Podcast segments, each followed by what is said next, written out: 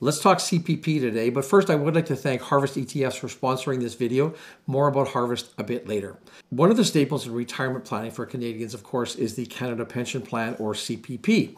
The vast majority of Canadians, at some point during their lives, you're going to be contributing to the plan. Eventually, most people are going to start collecting benefits after they've retired. Now, if you're a younger person, before you click off, before you tune off this video, you need to know that your decisions today can have a dramatic effect on the amount of pension that you're going to get when you get older, like me. I know it's tempting just to leave this sort of older person stuff for later, but it's definitely in your best interest to, at a minimum, understand how the program works, and then you can make whatever decisions you want to make. You're just going to be able to make more informed decisions. So I hope you stick around for the video here. Now, for those of you who already might be retired, with inflation running as high as it is these days, even meeting these basic needs can be a challenge. In the video today, I'm going to look at the key points that you need to be aware of when it comes to the Canada Pension Plan program. I'm also going to explore an increasingly popular way that uh, Canadians today are choosing to supplement retirement income in the event that the CPP income doesn't recover or doesn't cover your desired cash flow in retirement. As I mentioned, this video is being created in partnership with Harvest ETFs, and I'm going to be highlighting one of their ETFs as an example of how a Canadian retiree can increase cash flow for those critical retirement years. Let's take a quick look here at how much money you might be able to expect when you do apply for your CPP and where you can go to get such information that is more specific to your circumstances. The amount of CPP pension that you will receive will depend on three key factors. Number one, how old you are when you start collecting your pension. Uh, secondly, how much and for how long you actually contributed to, uh, to the plan during your working years. And thirdly, your average earnings throughout your working life. There's something that shocks a lot of Canadians when you learn the surprisingly low amount of benefits that you get from the Canada Pension Plan. The way the program is designed, there is a maximum amount that is paid out and this is regardless of what your needs are or how much you earned during your working career. In other words, even if you had an extremely high income during your working years, the government is going to set a limit to how much you can actually qualify for when it comes time to collecting the benefits. This is what's known as the maximum pensionable earnings limit, and any money that you earn above that limit is not going to be included in your CPP contributions, and it doesn't help you build up a higher pension when it comes time for you to retire. Now, obviously, if you have extra income during your working career, it is a very good idea to invest that outside of this government sponsored plan, but of course, not everyone does that. For 2023, the government has set the maximum pensionable earnings rate as $66,600. So, what this means is that if you make less than this, you're going to earn partial CPP credits. If you make exactly 66,600 during the course of the year, you're going to qualify for the maximum credits in 2023. But this is what I referred to earlier. If you make more than that, I mean, I'm talking even if you, if you make millions of dollars a year, you're still maxed out at that amount. When you crunch the numbers, the result is that in 2023, the maximum CPP amount that a Canadian will receive if you started taking pension right at age 65 is $1,306.57. That is the maximum.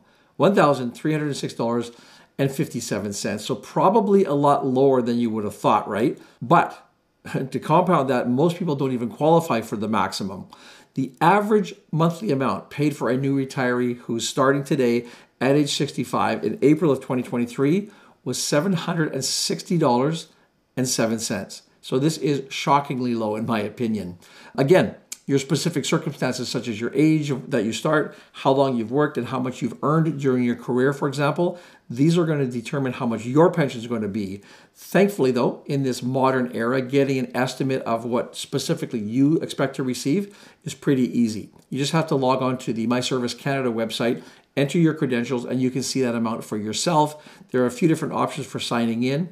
You can choose the one that's most convenient for you. So, who is eligible to collect the Canada Pension Plan benefits? Well, to receive benefits from the plan, it's actually quite simple. You, you just need to have worked and contributed to the plan at some point between the ages of 18 and 70. The big question, and there is endless debate about this, is when is the optimal time to start taking your benefits? For this video, I'm just going to summarize how the decision date, known as the take-up date, uh, is going to affect your payment.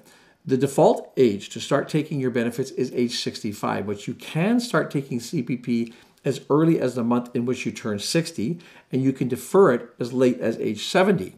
According to Stats Canada, 44% of people who are eligible for benefits start taking their CPP at age 60. Another 54% start somewhere between ages 61 and 65. So there's a total of 98% of retirees who start taking their income by age 65 or earlier. Only 2% of recipients wait until they are age 66 or higher. Now, people obviously choose to take their early CPP for a whole variety of reasons. One of the most common reasons is that they simply need the money to provide for their retirement income needs once they don't have that regular paycheck coming in anymore. However, there is a growing contingent of people that believes that deferring the plan as long as possible will generally result in superior benefits over time. We have life expectancy increasing, so you collect for more years. Generally speaking, statistically, you should be able to collect more money over time. Now, a big part of this calculation is that because if you start taking uh, your income or your benefits before age 65, the amount of benefit that you receive is going to be reduced by 0.6% for each month before your 65th birthday. So that's an equivalent of 7.2% reduction per year up until a maximum of 36% reduction if you start taking right at age 60. So if, for example, your personal benefits would be, let's say, $1,000 at age 65, that's going to drop all the way down to 640 if you start taking as soon as you turn 60. Now, critical to understand here is that once you start that, that rate is locked in. You know, the benefit amount will increase relative to inflation, as we saw earlier, but you lock in that 36% reduction from the default amount. It doesn't change as you get older. Now, on the flip side, if you decide to defer your benefit, each month that you defer is increased by 0.7%. That's an increase of 42% if you delay right up until the age of 70. Now, obviously, from a pure monthly cash flow perspective, there are advantages to waiting to age 70, but that can only be done if you have the ability to withdraw on other resources to fund your retirement income needs between those ages of 60 and 70. If I use 2023 numbers as an example, the $1,306.57 uh, I mentioned earlier as the maximum benefit, if you started at age 70, that would be $1,855.33. So that's a roughly $500 a month uh, increase. And that is for the rest of your life. Now, that's not only nice, but it's also a key consideration in this decision. The extra amount that you would get lasts as long as you live. To make your actual decision uh, about what is best for you, you have to factor in a lot of personal circumstances, and the answer certainly isn't always clear. If you do want to learn more about what are some of the considerations you would need to factor in when you're deciding when you want to start your CPP, I will put a link to a video here that explains uh, why it might benefit you to delay your take up date. But as we saw, 98% of Canadians don't defer to age 70. And the biggest reason that people don't defer, though, is what I mentioned before they don't have enough income, they don't have enough cash flow to meet their immediate needs. It is a sacrifice over the longer term, statistically, for earlier payment today. A strategy that is becoming more and more popular with Canadians over the past couple of years is to utilize a type of investment that focuses on increasing cash flow today to supplement these other sources of income that you don't have anymore uh, until you start taking these Canada Pension Plan. A lot of Canadians are choosing an investment which is called an ETF or an exchange traded fund. I'm sure a lot of people are familiar with that. Today, it's possible to buy this type of investment that uses what's called a covered call option writing overlay, and that increases the amount of cash flow that would be available that it has to pay out to its unit holders. And there are also, in some cases, funds that use a modest amount of leverage that again can increase the cash flow that's available for today. One of the funds that the sponsor of this video offers is the Harvest Diversified Monthly Income ETF. The ticker symbol is HDIF. And this fund holds a portfolio of seven other equity income ETFs. It overlays a covered call strategy and it employs 25% leverage. And this strategy allows them to deliver a high annualized yield that is then paid out in monthly distributions. As of September 19th, 2023, the yield is 10.96%. This is updated daily on their website. You can check this link to get the latest yield. When we look at the solution for replacing income in the early years of retirement, we can see how much additional cash flow can be generated when we compare this type of fund to other more traditional yields. Also, the fund has a significant diversification between the various asset classes and sectors, and it also adds diversification beyond just Canada. So, to me, that adds a, a bit of additional stability to the portfolio uh, as a whole. I also want to mention that in addition to the higher cash flow, this type of uh, structure re- might result in preferential tax treatment because the income generated by the covered call option writing strategy is taxed as a uh, capital gain as opposed to regular income. And the way our tax system works, that means that in a taxable account, you're going to end up paying less tax on that uh, that type of, of, income. Another objective of most retirees generally is to ensure that you're invested in a fund that has an acceptable risk profile.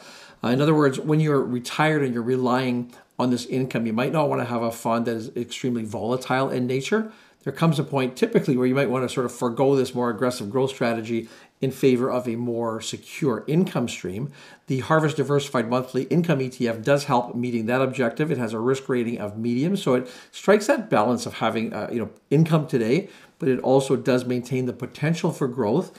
Important to note that growth, of course, is capped though by the covered call overlay, but the trade off is more cash flow today. The Canada Pension Plan is a program that ensures working Canadians can expect at least a very base level of income when they retire good to have that. But as you saw, the base is really low, shockingly low, some people might say. Um, if your personal circumstances uh, suggest that you might need to supplement your uh, retirement income early in those earlier years, a covered call ETF structure might be something you want to look at. If you would like to learn more about the income solutions that are offered by Harvest ETFs, I will put a link to their website in the description of this video. As always, I thank you for watching. I look forward to seeing you in the next video.